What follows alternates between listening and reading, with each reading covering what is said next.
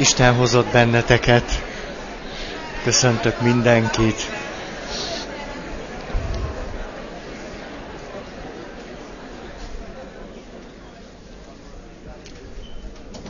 Elhoztam az összes párnát, ami volt otthon.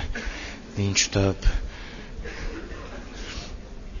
Folytatjuk az árucikk ember ismertetését, mindezt pedig azért, mert arról beszéltünk eddig, hogy az az emberkép, amely tudatosan vagy nem tudatosan bennünk él, természetszerűen meg fogja határozni egyrészt a, az egymással való kapcsolatunkat, az önmagunkhoz, meg még Istenhez fűződő viszonyunkat is, másrészt pedig, ha az az emberkép, amely így tudatosan vagy nem tudatosan bennünk van, nem is annyira személyes, hanem inkább dologszerű, tárgyszerű, sőt, árucikszerű, akkor ez eleve nagyon súlyos kételyeket ébreszthet abban a tekintetben, hogy lehetséges-e személyes hitre jutni úgy, ha bennünk egy ilyen dologszerű emberkép él önmagunkról, meg a másikról.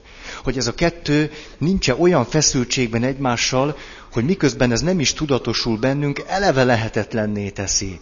Nem csak a mély személyességből és hitből fakadó életet, hanem egyáltalán a személyes életet.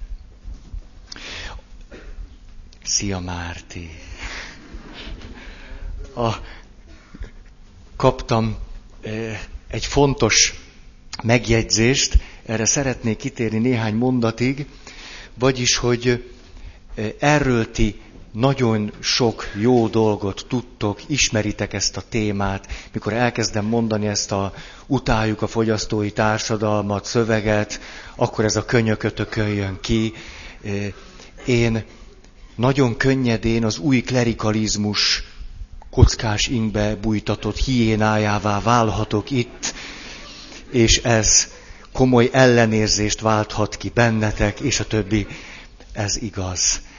Nem azért akarom mindezt elmondani, mert végre a negyedik év második felében eljutottam oda, hogy gátlástalanul szíthatom ezt a világot, és a papi lelkemnek ez egy ilyen kielégülést okoz, hanem szeretném valóban röviden, de mégiscsak összefoglalni, meg egybe kimondani azt, hogy mit is jelent az a fogyasztói árucikk emberkép, vagy szemléletmód, amely sok szempontból épp az ellentéte a személyesnek.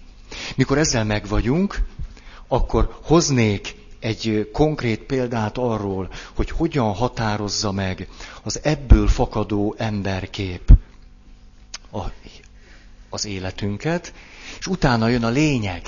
Mert akkor ezt az egész jelenséget, hogy ütköztetjük ezt az árucik emberképet a személyes emberképpel, megnézzük a hit szempontjából. Az lesz majd a lényeg, de nem biztos, hogy oda eljutunk máma. Bevezetésként még, hogy ugye az a világ, amiben vagyunk, szép lassan egy olyan rendszerré áll össze, amely a teljes világfölfogásunkat meghatározza, és azzal az igényel lép föl, hogy én vagyok a valóság. És minél inkább elhisszük, hogy ez a valóság, annál kevésbé látjuk meg annak a fonákságát. Ebből a szempontból a rendszer szemléletnek van egy nagyon izgalmas kijelentés, amely azt mondja, hogy ha ha valamiben bizonyosak vagyunk, mondjuk valamiben hiszünk, ez nem azt jelenti, hogy az úgy van, hanem hogy az ezzel kapcsolatos állításainkat nem kérdőjelezzük meg. És föltételezem, hogy eljuthatunk oda ebben az árucikk emberképben, életfölfogásban, hogy annyira ezt tartjuk a valóságnak, hogy az ezzel kapcsolatos kételjeinket meg sem fogalmazzuk már. ami eddig volt, hogy a személyre alapozott értékek helyett tárgyakra alapozott értékekben hiszünk. Ez jelenti számunkra a világot. Személy piacképessége, annyit teljesítesz, amennyi vagy, fogyasztás, birtoklás. Ez volt az első pont. A második, a személyes megismerés helyett dologszerű megismerés. Ezt a tudományos megismerés folyamatából vezetjük le, megfigyelés, leírás, mérhetőség, ellenőrzés és a többi. Ez kiválthatja bennünk a mennyiség minőségének a szemléletét. A minőség egyenlő a mennyiséggel. Minél több, annál jobb. Közvetett tudásunk van. A közvetlen tapasztalat és megismerés bizonytalanná, sőt megbízhatatlanná válik. És aztán dologszerű szándék. Valójában menekülés a valóság elől. Egyetlen példa erre, a valósághoz, önmagunkhoz hozzátartozik az esendőségünk, az esetlegességünk, a létezésünk nem szükségszerű volta. Ezt próbáljuk kikerülni, valamiképpen elhazudni. Jöjjön a negyedik pont, dologszerű viselkedés. A dologszerű viselkedésnek a kulcsfogalmai uralom és hatalom követelés és versengés, manipuláció, visszatartás, védekezés, bosszú. Tehát minden, ami a másik embert valamiképpen tárgyasítja. Azt tehát birtokolni akarja, megszerezni, manipulálni, és a többi. A személyszerű viselkedés ezzel szemben a gyengeség elfogadása, szabadság elfogadása, másik megszólítása és osztozás, védtelenség elismerése és a megbocsátásra való képesség. Ha, ha árucikként látjuk magunkat meg a másikat, és egy ilyen fogyasztói szemléletben vagyunk, akkor egymást is fogyasztjuk. És magunkat pedig áruba bocsájtjuk. A, milyen nem véletlen, hogy kialakult ez a kifejezés, hogy x feleségét fogyasztja el. A, ez a negyedik pont. Az ötödik, kialakul egy dologszerű érzésvilág. Nem személyszerű, hanem dologszerű. Például a szexualitás tárgyiasul. Ez azt jelenti, hogy én valamiképpen egy árucik vagyok, a testem a csomagolás. Ezért a testemre ügyelek nagyon, és azt gondolom, hogy ha ha a testemmel és a testemmel kapcsolatos funkciókkal a lehető legjobban megbirkózom, az a lehető legszebb lesz, és legkívánatosabb, és leginkább áruba bocsájtható. Ha technikai módon nagyon fölkészült vagyok, akkor ez a dolog jól fog működni. Szerelembe esés helyett szexbe esésről lehetne beszélni. az embergép, az ember működése mechanisztikus.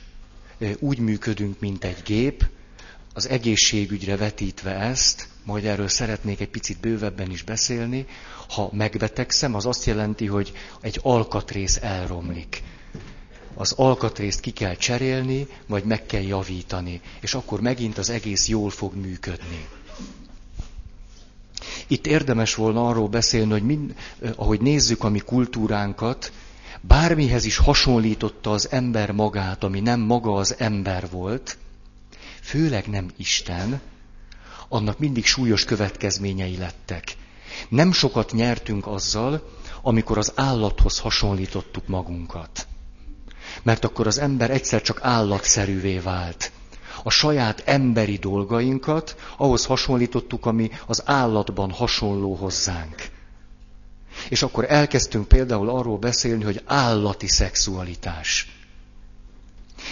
Az embernek nem lehet állati szexualitása, csak emberi. Az más kérdés, hogy az emberi szexuális magatartása lehet hihetetlenül sebzett, ami hasonlíthat valami olyasmihez, amit az állat csinál. De ezt csak nagyon távolról köthetjük össze. Az embernek éppen az lehet a baja, hogy valamit, amit csak emberi módon lehet csinálni, nem úgy csinálja. És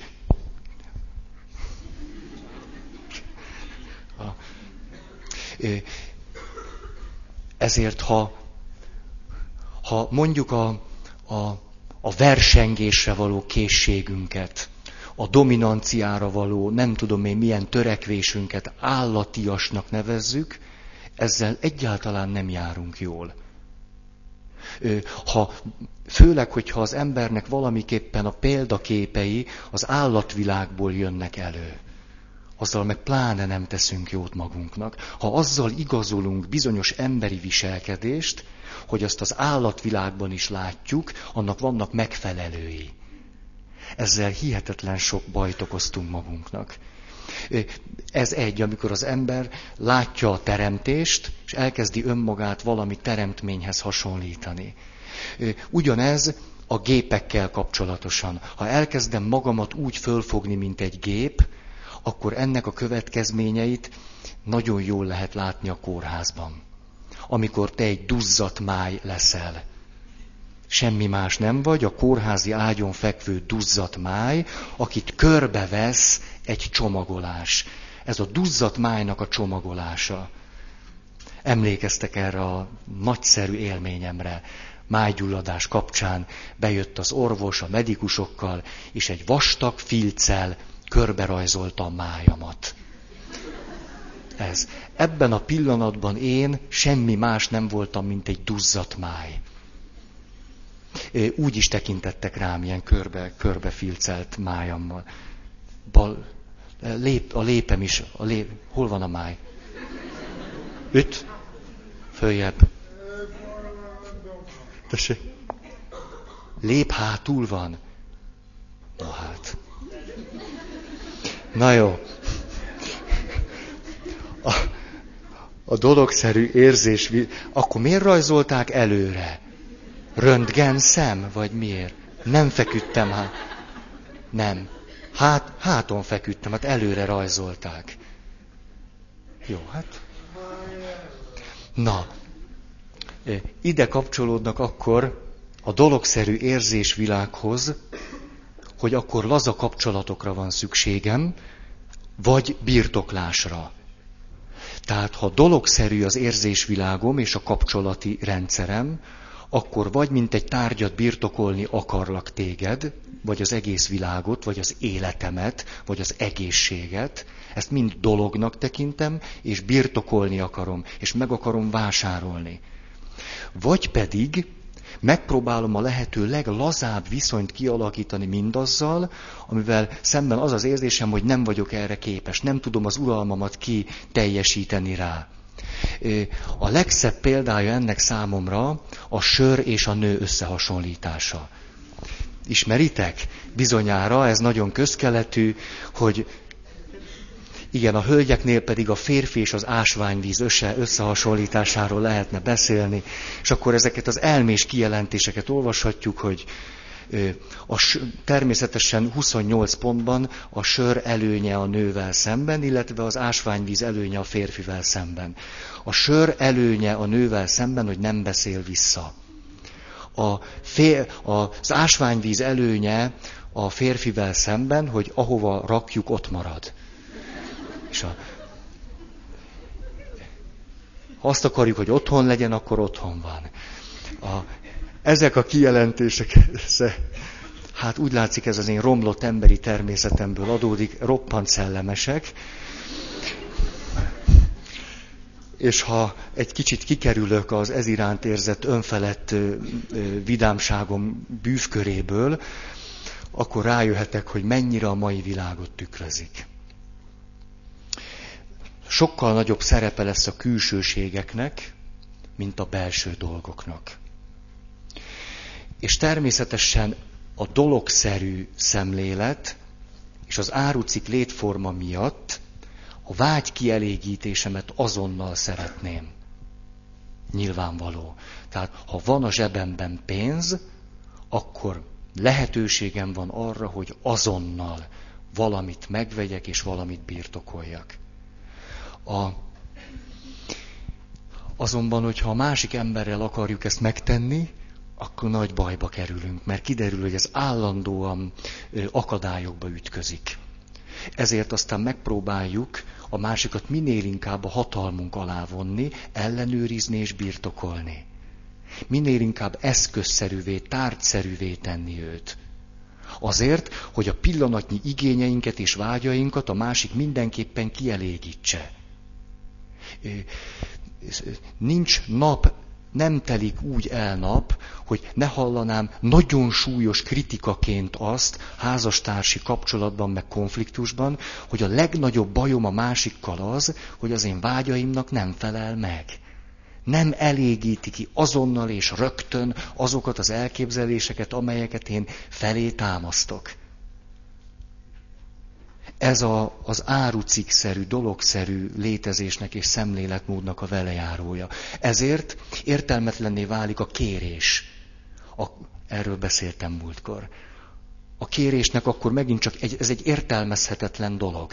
Mert a kérésben benne van az, hogy a szabadságodat elismerem. És mondhatod, hogy nem. Tehát utasítlak, parancsolok, manipulálok, hatalmat gyakorlok, és a többi. A kérés önmagában föltételezi, hogy személyként látlak téged.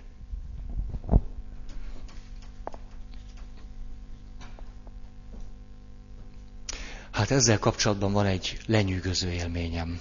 Ezt most elmesélem nektek. Néhány héttel ezelőtt elmentem moziba. És ettem a pattogatott kukoricát, akinek a föltalálója, ha szabad ezt így mondanom, éppen most hunyt el, ugye, mint hallhattuk, idős korában. És ahogy eszem a pattogatott kukoricát, előttem ült egy férfi, és hátrafordult a film közben, és azt mondja nekem, hogy ne egyen olyan hangosan.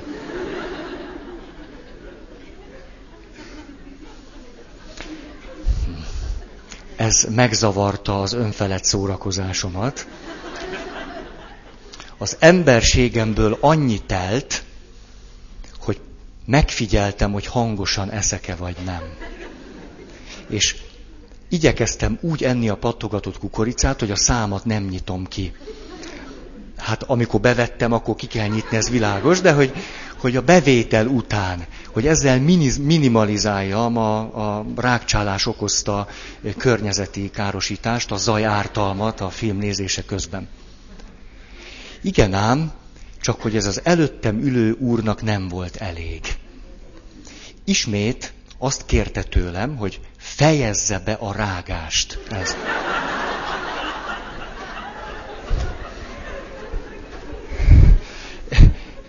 Most ez volt az a pont, ahol úgy döntöttem, hogy ő személyként fordul hozzám, egy kérést intézett hozzám, amelyre az a válaszom, hogy nem.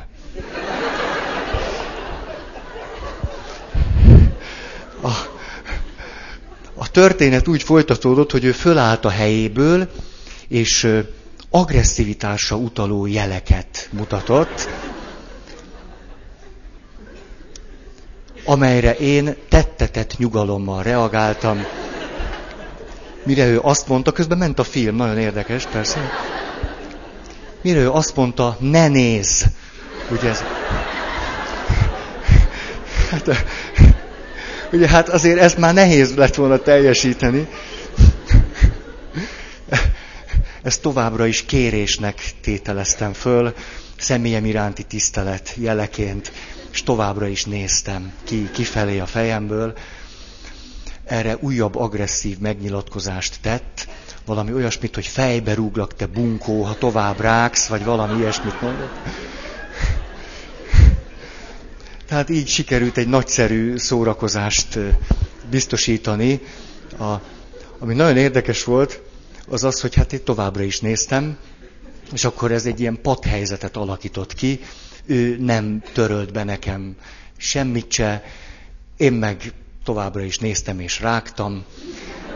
És a végén, hogy vége lett a filmnek, akkor fölállt, és nagyon-nagyon Hát szóval úgy el lehet ezt képzelni, azt mondta, hogy köszönöm szépen.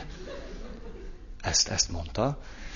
És ez az egész élmény hihetetlenül elgondolkoztatott azon, hogy ez az illető, most hát persze mondhatnátok azt, hogy hát nem bírtad volna befejezni. Hát, hát nem, nem bírtam volna, nem bírtam. A, szóval, hogy az illető mondjuk ha én ezt most a saját szemszögemből értelmezhetem, akkor megszokta azt, hogy otthon ül, és ott annyi zaj van, amennyit ő akar. És hogy nem rág senki mellette, mert mondjuk a feleségét már legyalázta annyira, hogy az akkor rág, amikor engedélyt kap.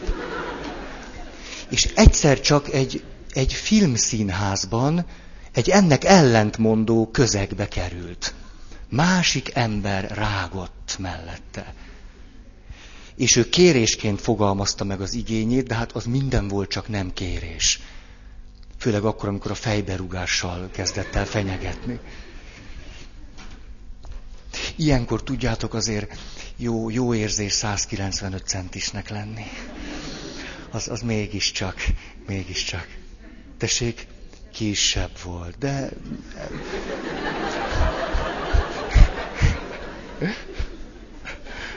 Ettől függetlenül még fejbe rúghatott volna. A... Tehát ez a, a... Jó, hát mondjuk annál nagyobb agresszióra, mint hogy nézek rá, nem nagyon akartam volna vetemedni.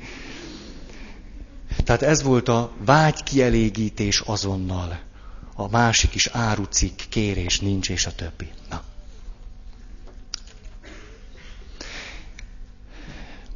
Hatos pont, a valóság dologszerű fölfogása, a valóság személyszerű fölfogásával szemben. Kulcsfogalom a birtoklás. Minél többet birtoklok, annál boldogabb leszek. Ez a, ez a mi kultúránknak az egyik mítosza. Egyértelmű, hiedelem. Ráadásul egy olyan babona, ami, amit a tapasztalat folyamatosan cáfol. A babona azonban egyáltalán nem, nem zavartatja magát. Innen már csak egy lépés, hogy eljussunk oda, hogy a tulajdonaink tulajdonaivá válunk. Erről majd szeretnék hosszabban is. Tulajdonképpen ez történik. Mert amit birtoklunk, az visszabirtokol minket. Uh-huh és ezért a tulajdonaink, tulajdonaink tulajdonaivá leszünk. Ezért, ezért, hogy mondjam, nagy művészet és bölcsesség kell a helyes állattartáshoz. Hogy ne az állat tartson téged, hanem te őtet. Ez nagy művészet. Ezt én tudom tapasztalatból. Több kutya, halak, amerikai karmos béka, sziámi harcos hal tenyészet, és egyebek kísérik az életutamat. Egy idő után tökéletes tulajdonává válhatsz ilyen kis pici nevetséges lényeknek. Aztán ez a rendszer azt erősíti meg a birtoklás miatt, hogy igazából az a lényeg, sőt csak az van, ami van. Ez egy nagy maraságnak tűnik, ugye? De ez azt jelenti, hogy igazából az a fontos, ami itt és most van. A, a reménynek tehát megint csak nem sok szerepe van.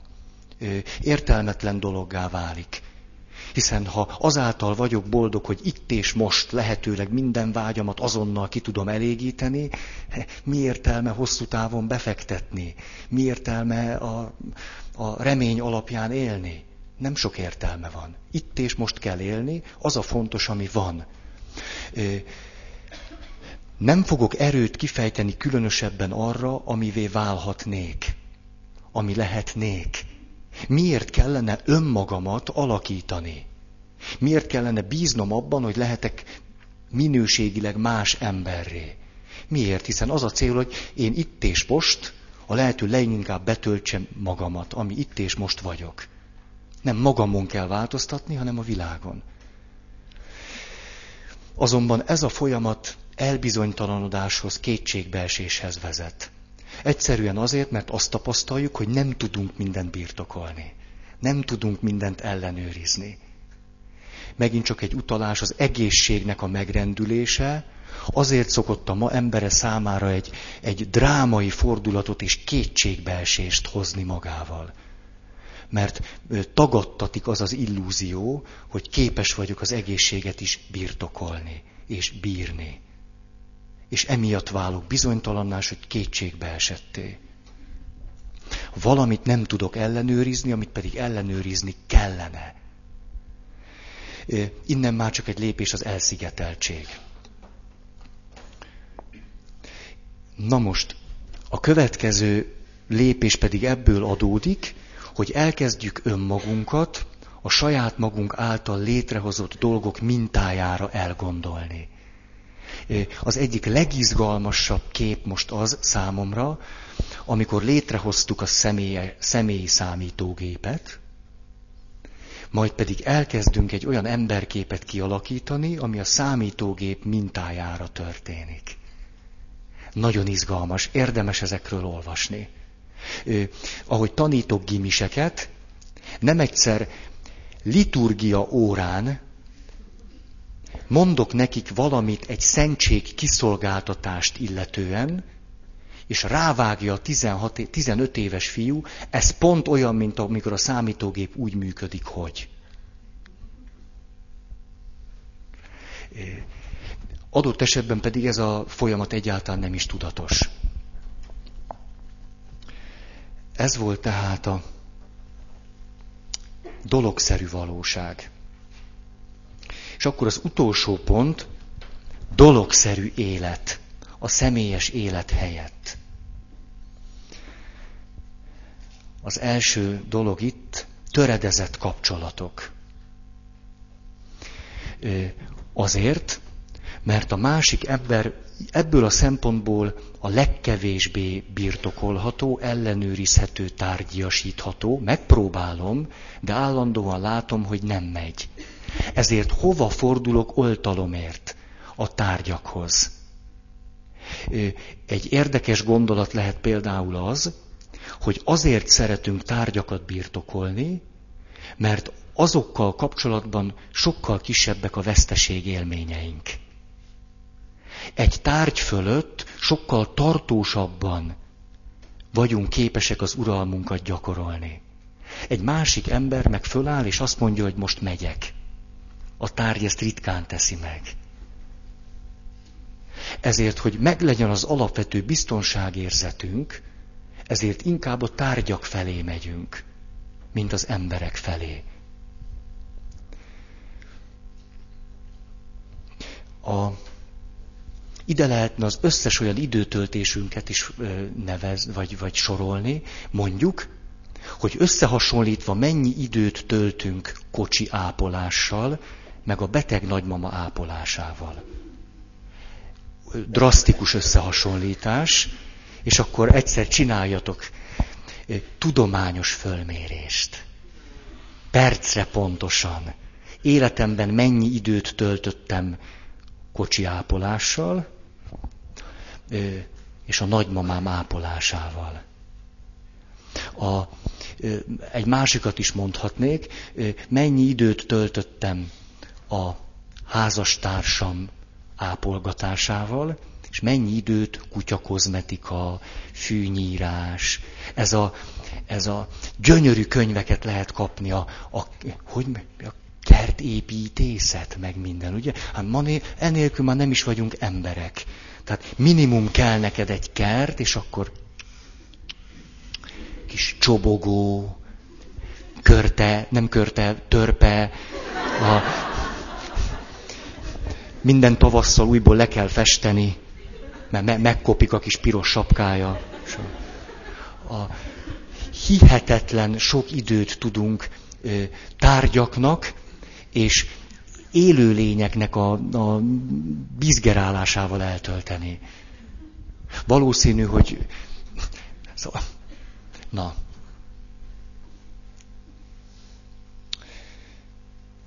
Dolgoktól való függés. A személyes életformában legalább azt ismerem be, hogy nem csak közünk van egymáshoz, hanem kölcsönösen függünk egymástól. Nincs mese. Az más kérdés, hogy lehet ennek egy megfelelő formája, meg lehet egy abszurd formája. Amikor valakinek létformájává válik az abszurd módon való függés. Azonban, ha a csoportkép, a hiteles kép magamról, akkor bizony kisebb-nagyobb mértékben hogy ne függnénk egymástól. Persze, hogy függünk.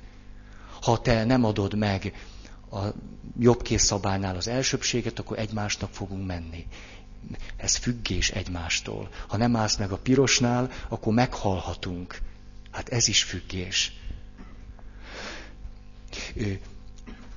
Ha beismerem azt, hogy függünk egymástól, ez adott esetben elindíthat engem abba az irányba, hogy igyekszem megbízható lenni.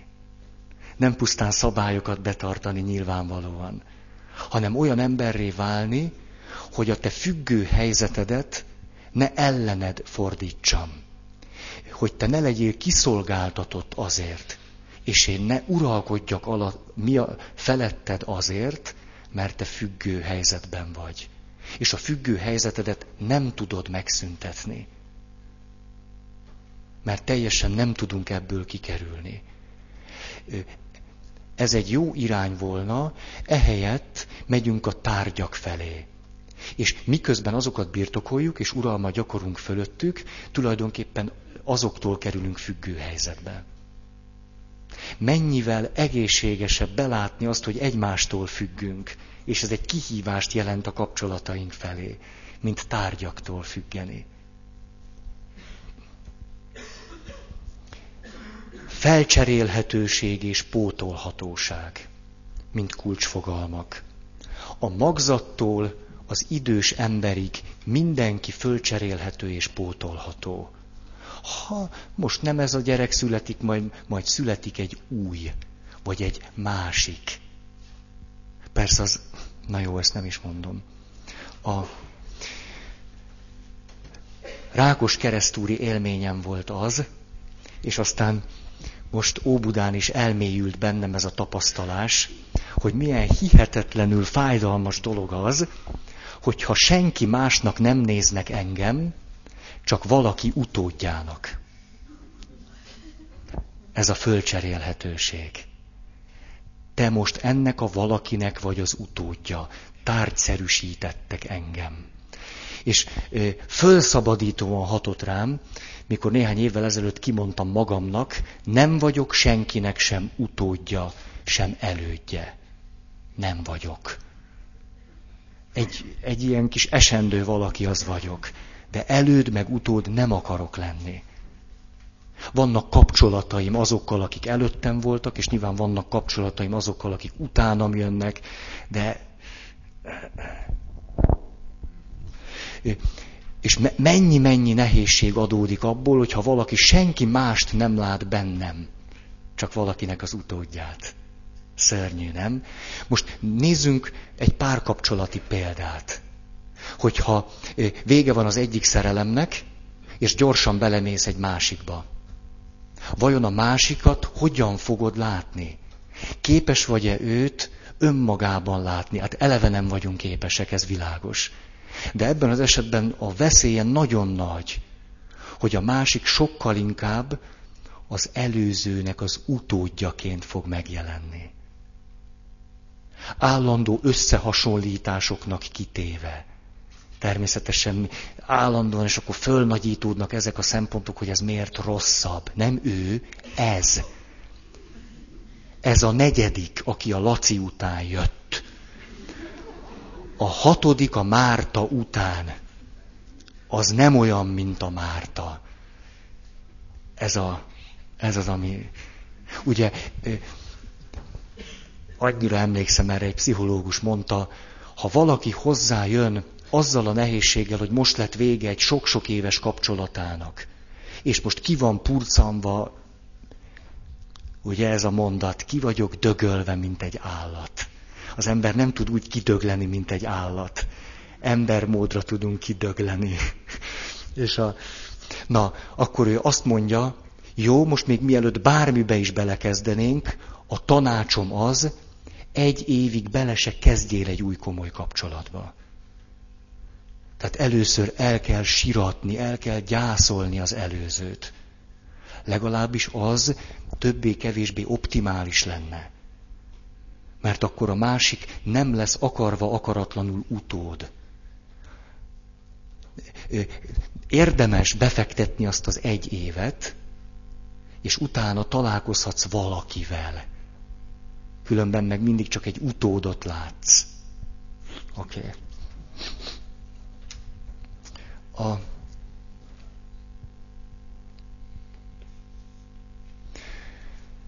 Mondjuk a munkahelyen ez a felcserélhetőség, pótolhatóság tudat, mikor az ember magát valami, valami szerkezeti elemnek látja, valami áruciknek, aki azon nyomban kirúgható, hogyha nem működik úgy, ahogy kellene.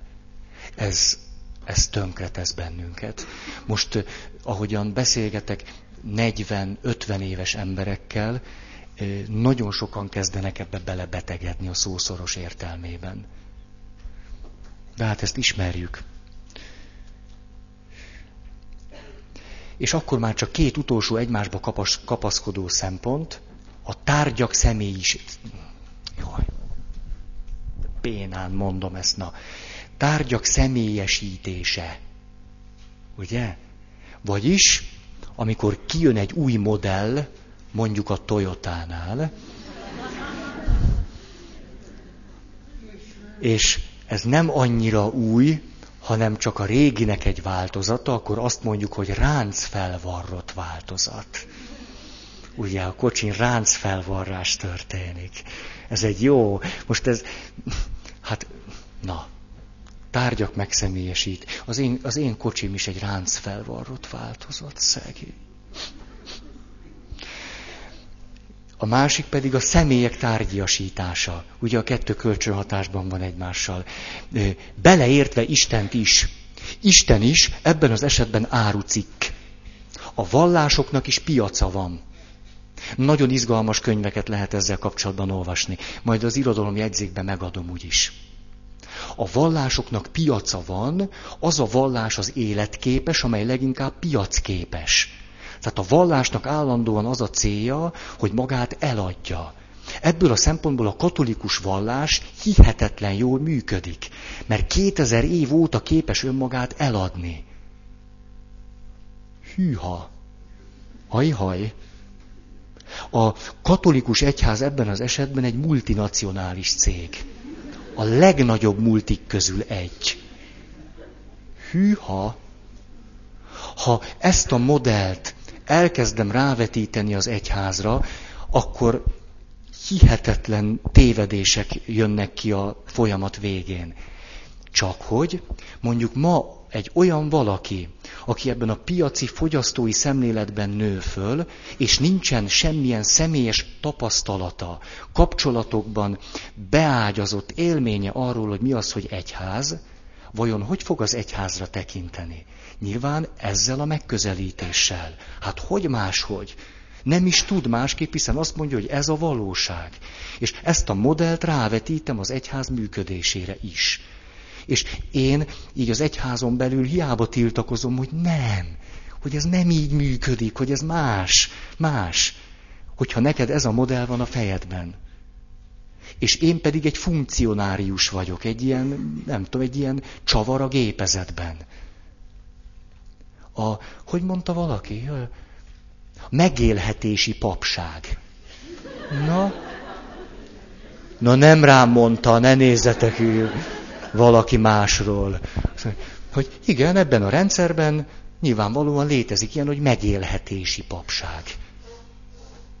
Jó, nem? Egyébként nagyon érdemes papnak jönni, azért, mert tényleg, na eszméletlenül megéri, minimális a konkurencia, minimális a... Itt aztán életed végéig lubickolhatsz abban, hogy te fontos vagy. Mindig van egy állás, amit be lehet tölteni. Nagyszerű. Nagyszerű. Tehát a, érdemes paplak lenni azért, hogy ki lehessen kerülni ezt a, ezt a hihetetlenül nehéz, súlyos, ránk nehezedő dolgot, hogy, hogy életben kell maradni ebben a világban. Tök jó. Elmész papnak, és eltartanak. Hívek dobálják a lóvét. Annyira tuti, ezt mindenkinek. Apácák, dettó ugyanez. Szuper jó. A... Na, ja, ott, ott tartottam, hogy a, a tudják, na, jaj. Szóval, hogy amennyire röhelyes, létezik ilyen tendencia. Egyébként. Létezik. Ö, hű, most nem is tudom, ezt mondja meg, de hát mindegy mondom.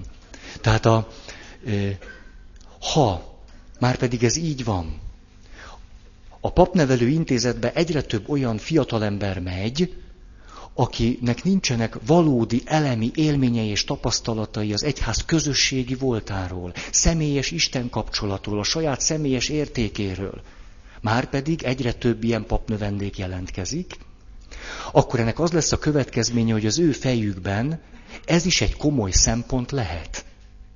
És úgy ment el néhány évvel ezelőtt az egyik papnövendék a szemináriumból, miután belátta, hogy, hogy nem, annyira nem tuti.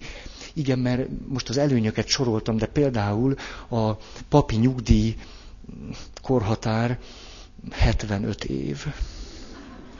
Ez elég súlyos, nem? Miután a magyar férfi átlag életkora a 60-at éppen csak csípi. Tehát egy ilyen, ilyen örök munkára vagyok kárhoztatva. Szörnyű, szörnyű. És a, Na most, a következő mondással lépett ki ez a fiatal ember, azt mondta, hogy, hogy és meghoztam azt a nagy áldozatot, hogy lemondok a biztos megélhetésről.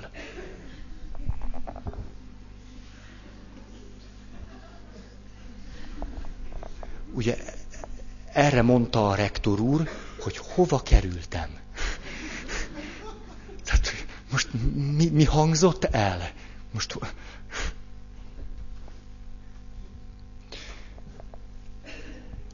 Oké. Okay. Ja, belekezdtem valamibe, és nem folytattam. Isten, mint árucikk.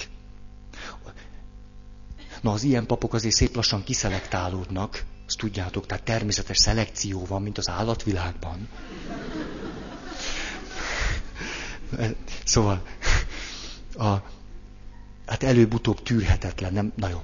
A Isten, mint árucikk az Isten, mint árucik például, amikor a szülő azon elgondolkozik, hogy gyerekemnek milyen Istent adjak.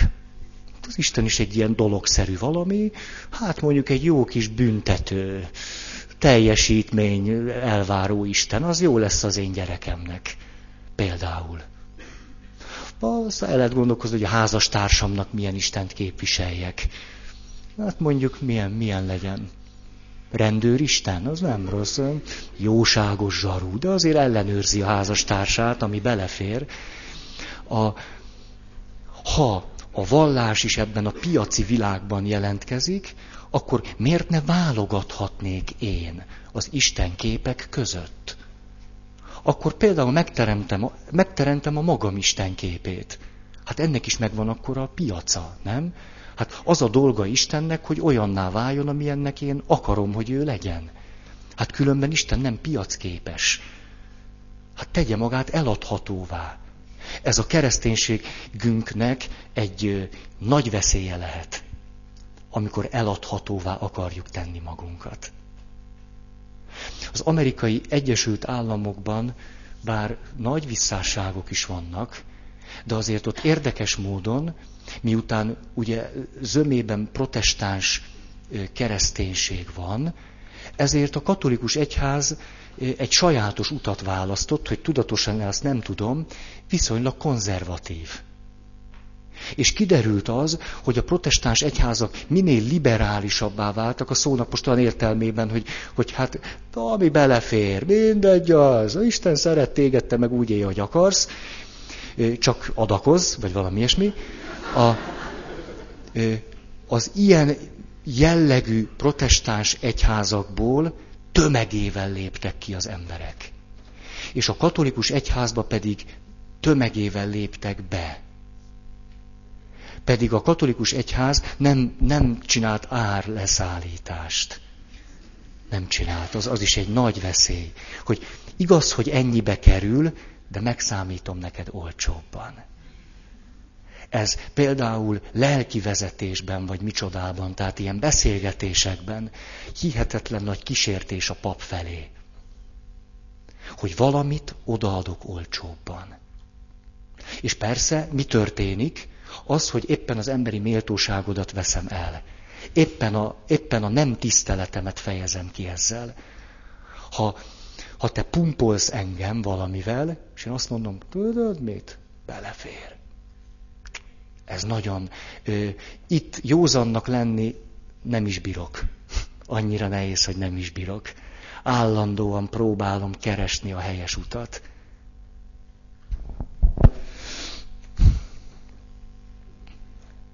Igen. Persze hát magamnak ilyen szerető Isten választak nyilván. Az én Istenem mennyei atya, a te Istened a szigorú bíróisten, hivatalnok Isten. Ugye tudjuk magunkat két mércével mérni, már magunkat meg a házastársunkat. Tehát a házastársunk felé Isten igazságosságát képviseljük. Magunk felé pedig Isten irgalmas arca fordul. A... Ezért az Ószövetségben olvashatjuk, ne legyen két mértéked. Ugyanazzal a súlyjal mért magad, mint a másikat.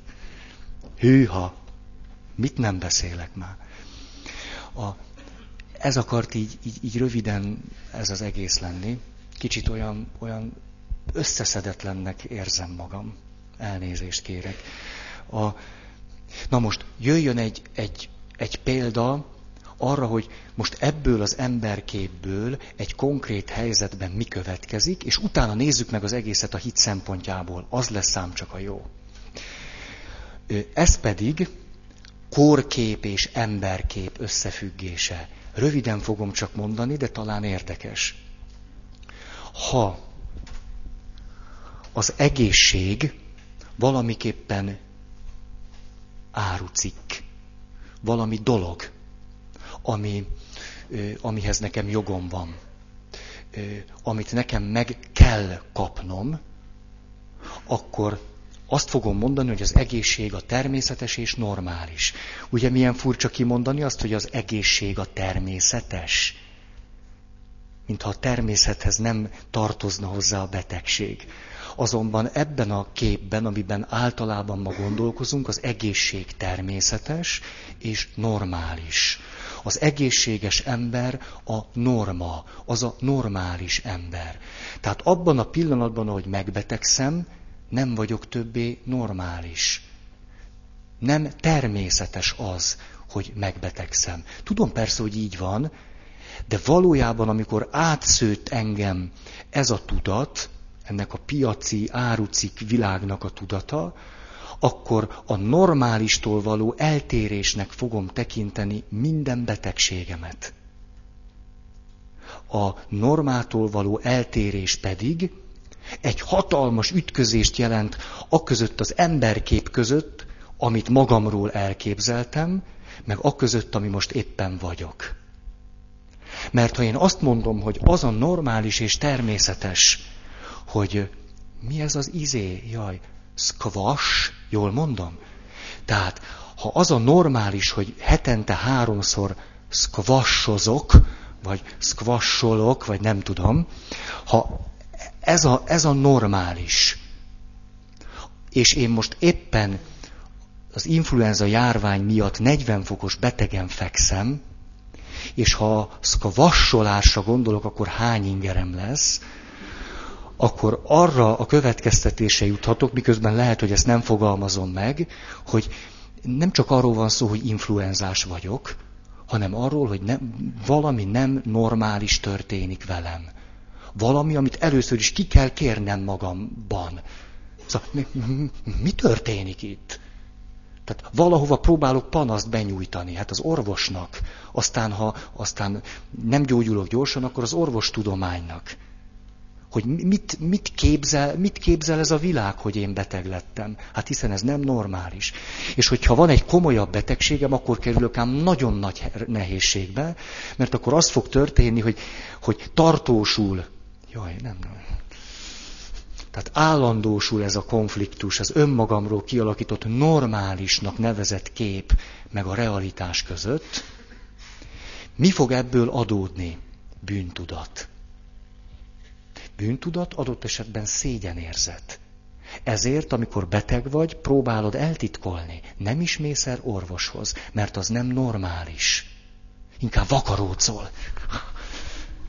Jó, bőrbetegség pláne ciki. Minden. Lelki betegség, az a dupla ciki. Dupla ciki.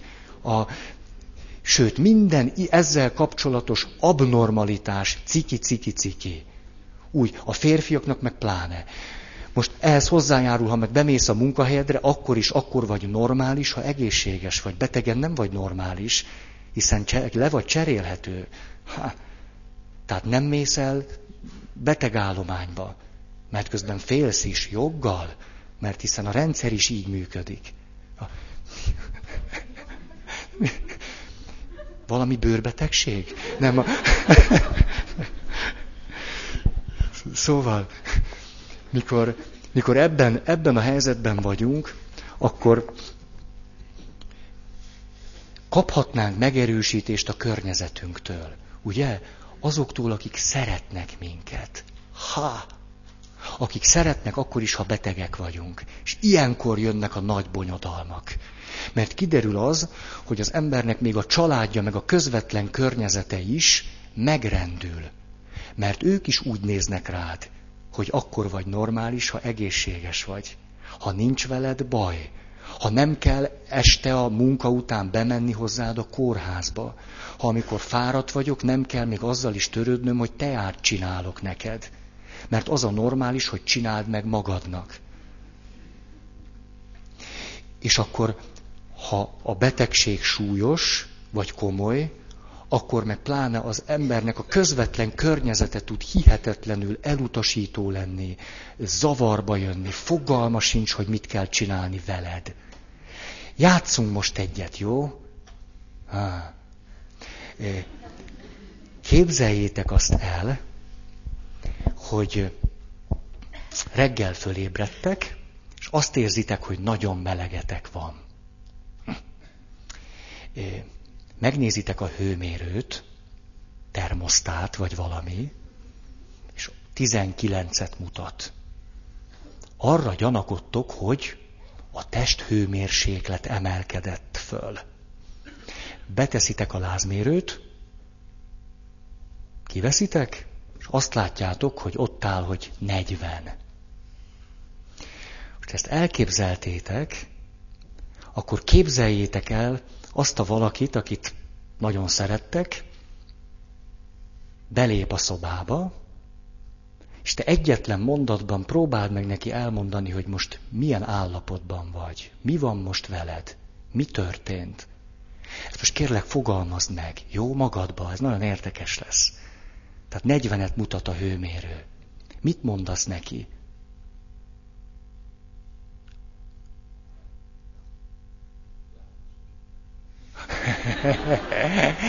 Jó. Oké. Jó. A két válasz is lehetséges. Persze rengeteg válasz lehetséges, de én most kettőre szeretném fölhívni a figyelmet. Az egyik, amire azt mondod, hogy hát mi mást. Az egyik válasz így hangzik, lázas vagyok. Hogy hangzik a másik?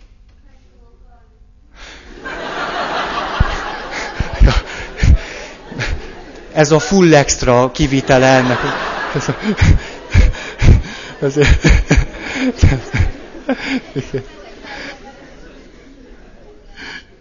Tessék. Jó, hogy 40 fokos lázzal már nem bír beszélni. Hát a... Jaj, jó van, valóban, ezt látszik, hogy elképzeltétek, tehát van a fantázia beindult. A... Jó, mindenképpen ügyesek voltatok. A, tehát az egyik válasz nyilván az, hogy lázas vagyok, a másik pedig az, hogy lázam van. Lázam van. Te ezt mondtad. Jaj, Márti, ez a rossz válasz. A... a...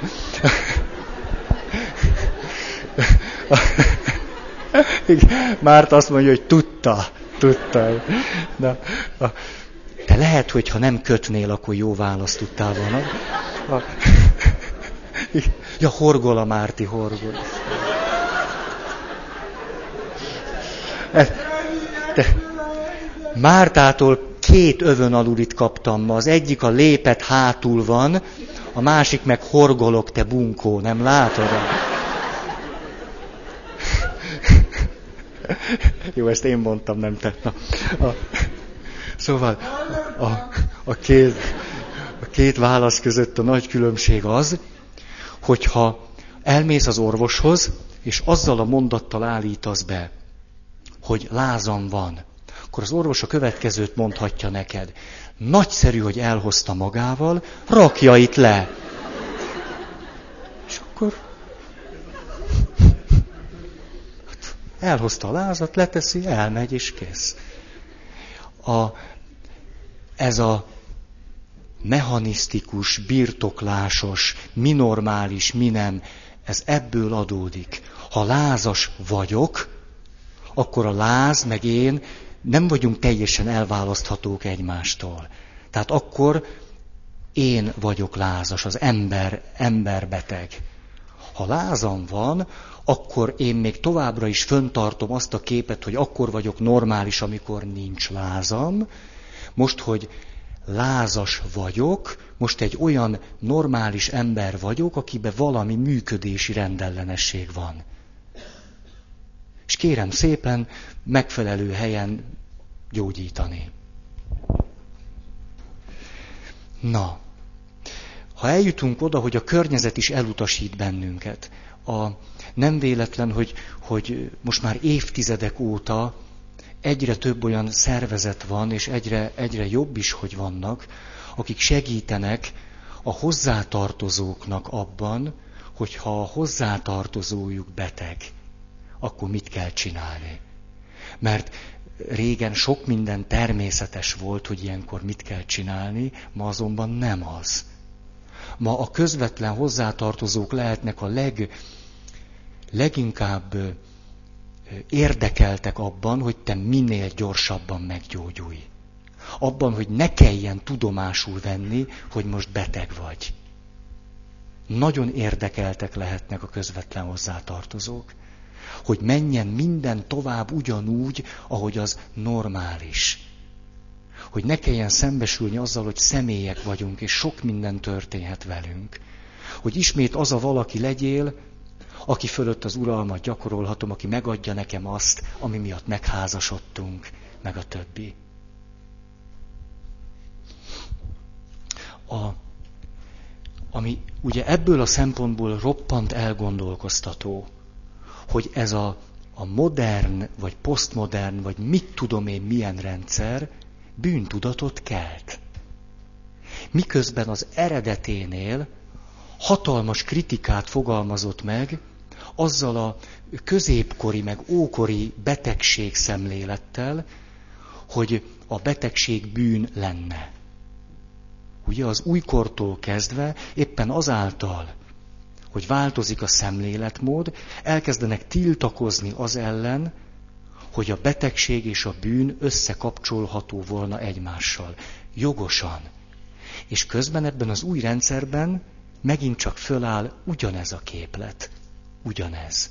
Az illető szorong, bűntudata van és szégyelli magát. És az emberi kapcsolatai megrendülnek. Pont akkor, amikor a legnagyobb szükség volna rájuk.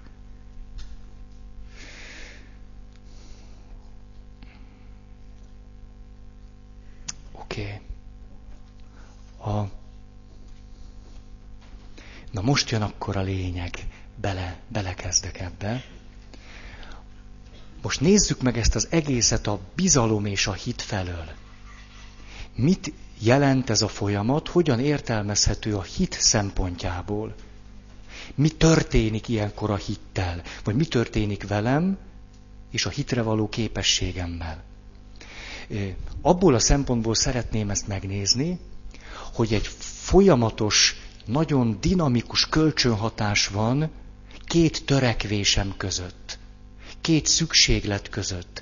Az egyik a bizalom, a másik a biztonság. Ez a kettő azonban adott esetben egymással ellentétbe kerülhet. Ugyanis, amikor bizalommal vagyok valaki iránt, vagy valami iránt, bízom az életben, ez egyet jelent azzal, hogy kevésbé kell törekednem a biztonságra. Mert a bizalom által ott is meg tudom vetni a lábam, és képes vagyok élni, ahol nem tudok mindent biztonságossá tenni magam számára. Biztosítani magam számára. És viszont is, ha nagyon sok olyant tudok az életemben biztosítani, ami számomra biztonságot jelent, kevésbé van szükségem a bizalomra. A kettő tehát egy ilyen nagyon sajátos összefüggésben van egymással. Most nézzük meg akkor az eddig elmondottakat, lépésről lépésre fogok menni, nem azért, mert nagyon bonyolult, hanem azért, mert azt hiszem, hogy érdemes ezt most átgondolni, mert ennek az egésznek valami nagyon fontos következtetésévé válik majd. A bizalomra szükségünk van az ember voltunkhoz, egyszerűen azért, mert egy csomó ismeretlenhez van kötve a létezésünk. Tehát az ember voltunkból adódik, hogy olyan dolgokkal is kapcsolatunk van, és nem tudjuk ezt a kapcsolatunkat megszüntetni, amit nem tudunk megismerni. Ami titok, vagy misztérium. Ezt a kapcsolatot nem tudjuk megszüntetni, ezért, hogy mégiscsak valahogy kapcsolatban tudjunk olyan dolgokkal lenni, amely az ember voltunkhoz tartozik, bizalomra van szükség. Vagyis valamilyen értelemben tudnunk kell hinni.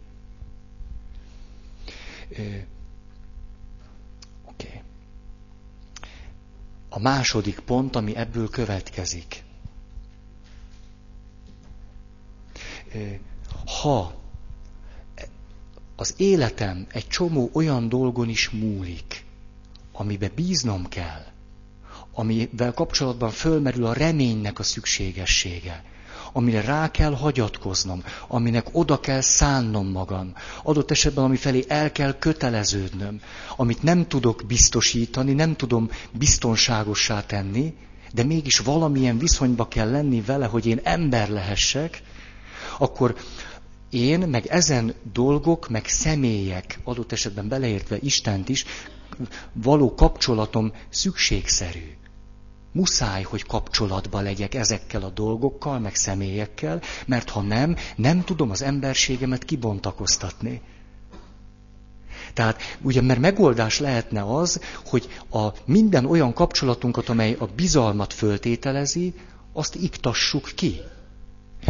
Próbáljunk meg úgy élni, hogy abban csak ahhoz kapcsolódunk, amiben biztosak lehetünk. Azonban azt állítom, hogy ez lehetetlen, illetve ha megpróbálom megcsinálni, akkor az emberségem fog sérülni. Ugye hozhatjuk mindig példának a másik emberrel való kapcsolatunkat. A másik emberrel való kapcsolatomban nem vagyok biztonságban.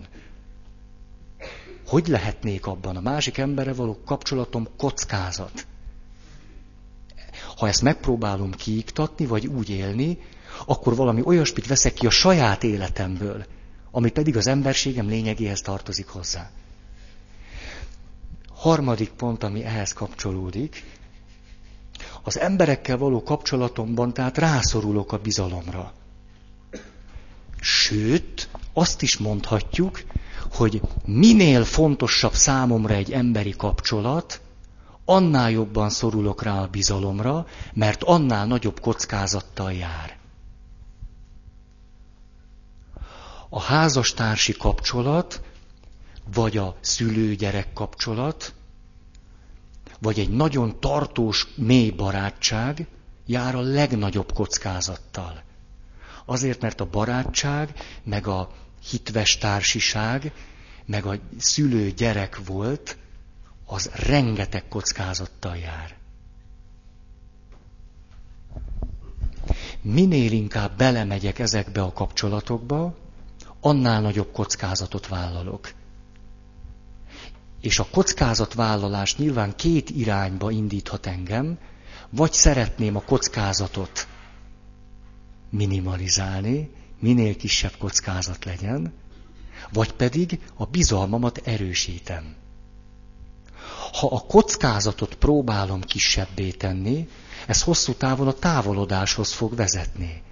Mert akkor mindent el fogok követni, hogy kiszámítható legyél. Nem? Hogy olyan szabályokat hozzunk, amiben neked csak és csak is így lehet működni. És ha nem így működsz, akkor ezt számon kérem rajtad. Nem lehetsz ilyen, meg nem lehetsz olyan. Ezt nem csinálhatod velem. Ismerős ez a mondat? Ezt nem csinálhatod velem. Mert akkor nem vagy kiszámítható. A következő, föl fogom akkor ismerni azt, hogy éppen azokat nem ismerem eléggé, akikkel a legszorosabb kapcsolatban vagyok. Éppen azokkal kapcsolatban nem tudom megteremteni a biztonságot, a számomra kielégítőnek tűnő biztonságot, akikre a leginkább rá vagyok szorulva. Akikkel a legszorosabb a kapcsolatom, ott merül föl a legnagyobb nehézségem, hogy nem tudlak megismerni. Ugye, ha én csak egy, egy nagyon távoli viszonyban vagyok veled, nagyon óvatos és távolságtartó vagyok, akkor kialakítok róla egy képet, fejemben van mondjuk egy karakterológia, és akkor azt mondom, hogy ja, te ez a karakter vagy. És ez alapján szépen távolságot tartva jól elműködünk. Azzal az illúzióval vagyok, hogy tudom ki vagy.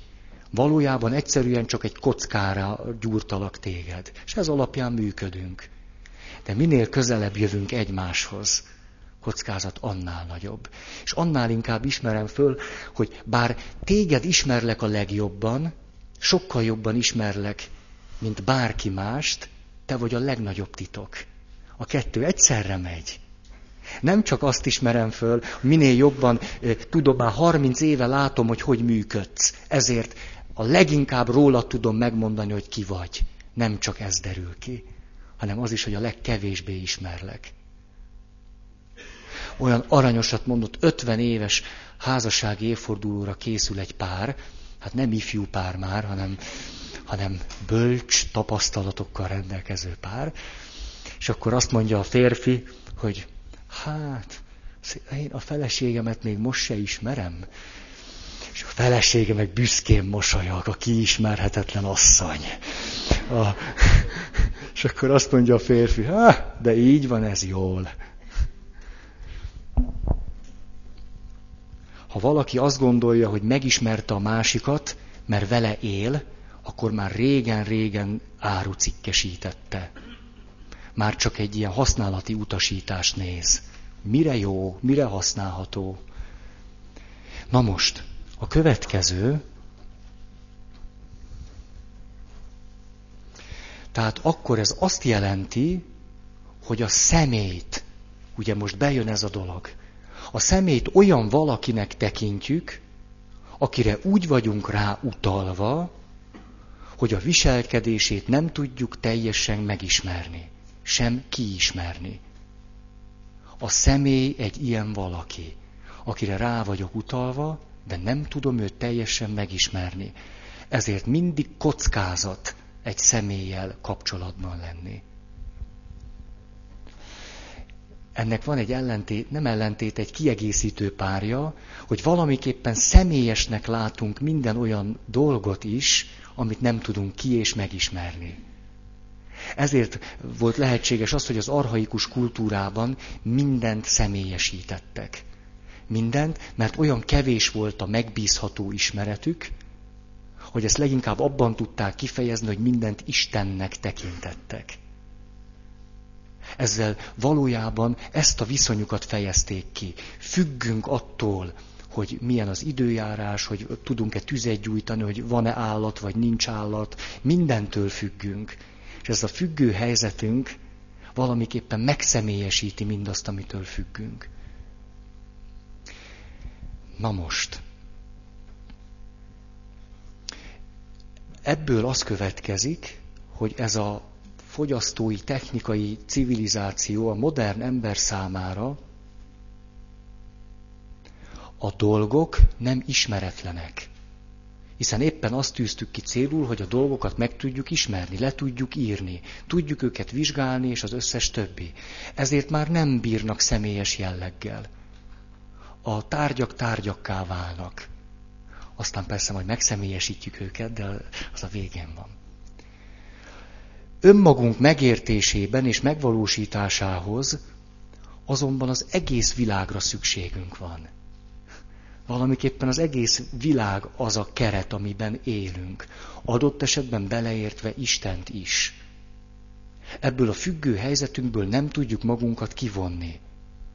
Ezért a bizalom létföltétel.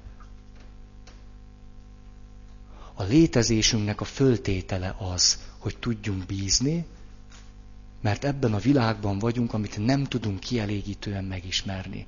Tárgyak, emberek, jövő és az összes többi. Valamiképpen tehát a személyes létezésünk sérül. Akkor, ha a bizalom és a hit sérül. Ez talán ebből érthető. Ebből az fog következni, hogy ha lehetőségünk nyílik megismerni és rendelkezni a dolgokkal, meg a személyekkel, akkor ez biztonságérzetet ad nekünk, és ebben a helyzetben általában a biztonság mellett döntünk a bizalommal szemben. Ez egy döntő mozzanat. Átéljük ezt a, az ember voltunk kockázat jellegét. Tehát szeretnénk biztonságban lenni, és ha a kettő között kell dönteni, a biztonságra szavazunk. Gondolom nem véletlen, hogy a lélektani irodalomnak, meg mindenféle ilyen típus, olyan karakter hihetetlen piaca van. Mert tudni akarjuk, hogy ki a másik. Biztonságban akarunk lenni, mire is számíthatok. Minél jobban elemzem és értelmezem, és biztonság a bizalom helyett. Mert ez sokkal inkább megteremthetőnek tűnik.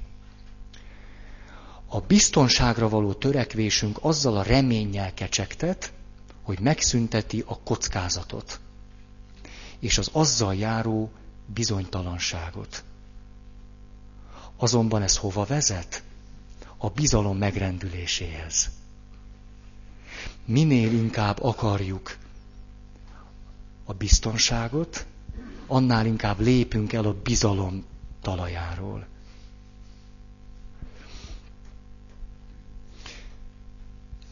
Itt jön a drámai fordulat. Az ember voltunkból adódó biztonságra való törekvésünk eljut odáig, hogy a számunkra létföltétel, emberi és Istennel való kapcsolatunkat is szeretnénk biztonságossá tenni. Ez a törekvésünk egészen odáig megy, hogy a másikat birtokolni akarjuk, befolyásolni, manipulálni és a többi, amely azonban a kapcsolat fölszámolásához vezet. Ezt átélhetjük nagyon sokféleképpen. Mert minél inkább fogjuk a másikat, ja hát két dolog lehet, vagy sikerül őt birtokolni, akkor nincsen igazán személyes kapcsolat. Akkor birtoklok valakit, ami inkább valami már. Vagy pedig a másik menekül. Tiltakozik, és azt mondja, hogy én személy vagyok. Tessék engem személyként kezelni. Mellettem te sosem lehetsz biztonságban.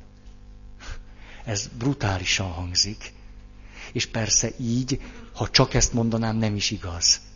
De valamit nagyon jól kifejez. Titok vagy, tehát biztosítani nem tudok mindent veled kapcsolatban. Ezért tehát, ha a biztonságra törekszem, épp a legfontosabb kapcsolataimat számolom föl. Vagy a birtoklás által, vagy a távolságtartás által. Beleértve Isten kapcsolatomat is. Beleértve az önmagammal való viszonyomat is. Hi, elment az idő. A, pedig most jön a, az igazán. Na jó, mindegy. A, majd akkor, akkor innen folytatjuk. Elnézést, hogy a végére hagytam ezt a... De itt minden fontatnak, mondatnak jelentősége van, azt hiszem. Jó. Igen, van, aki szeretne hirdetni.